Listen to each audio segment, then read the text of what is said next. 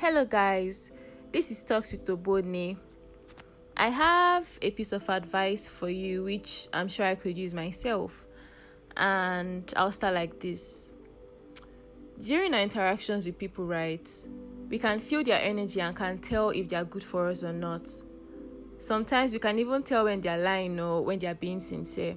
But because we want to believe so much that it's going to be different with this person, we tell ourselves a lie and we ignore the red flags. And then we keep moving with these people until our relationship with them crashes or we just end up being so hurt. I wish we would start being more selfish with ourselves and tread with more caution. You know, at least embrace reality, stop moving based on the idea of how we want them to be, and see and accept that this is really who they are. You know, if we did this, it would save us from a lot of disappointments, unnecessary stress, or even heartbreaks. Think about it.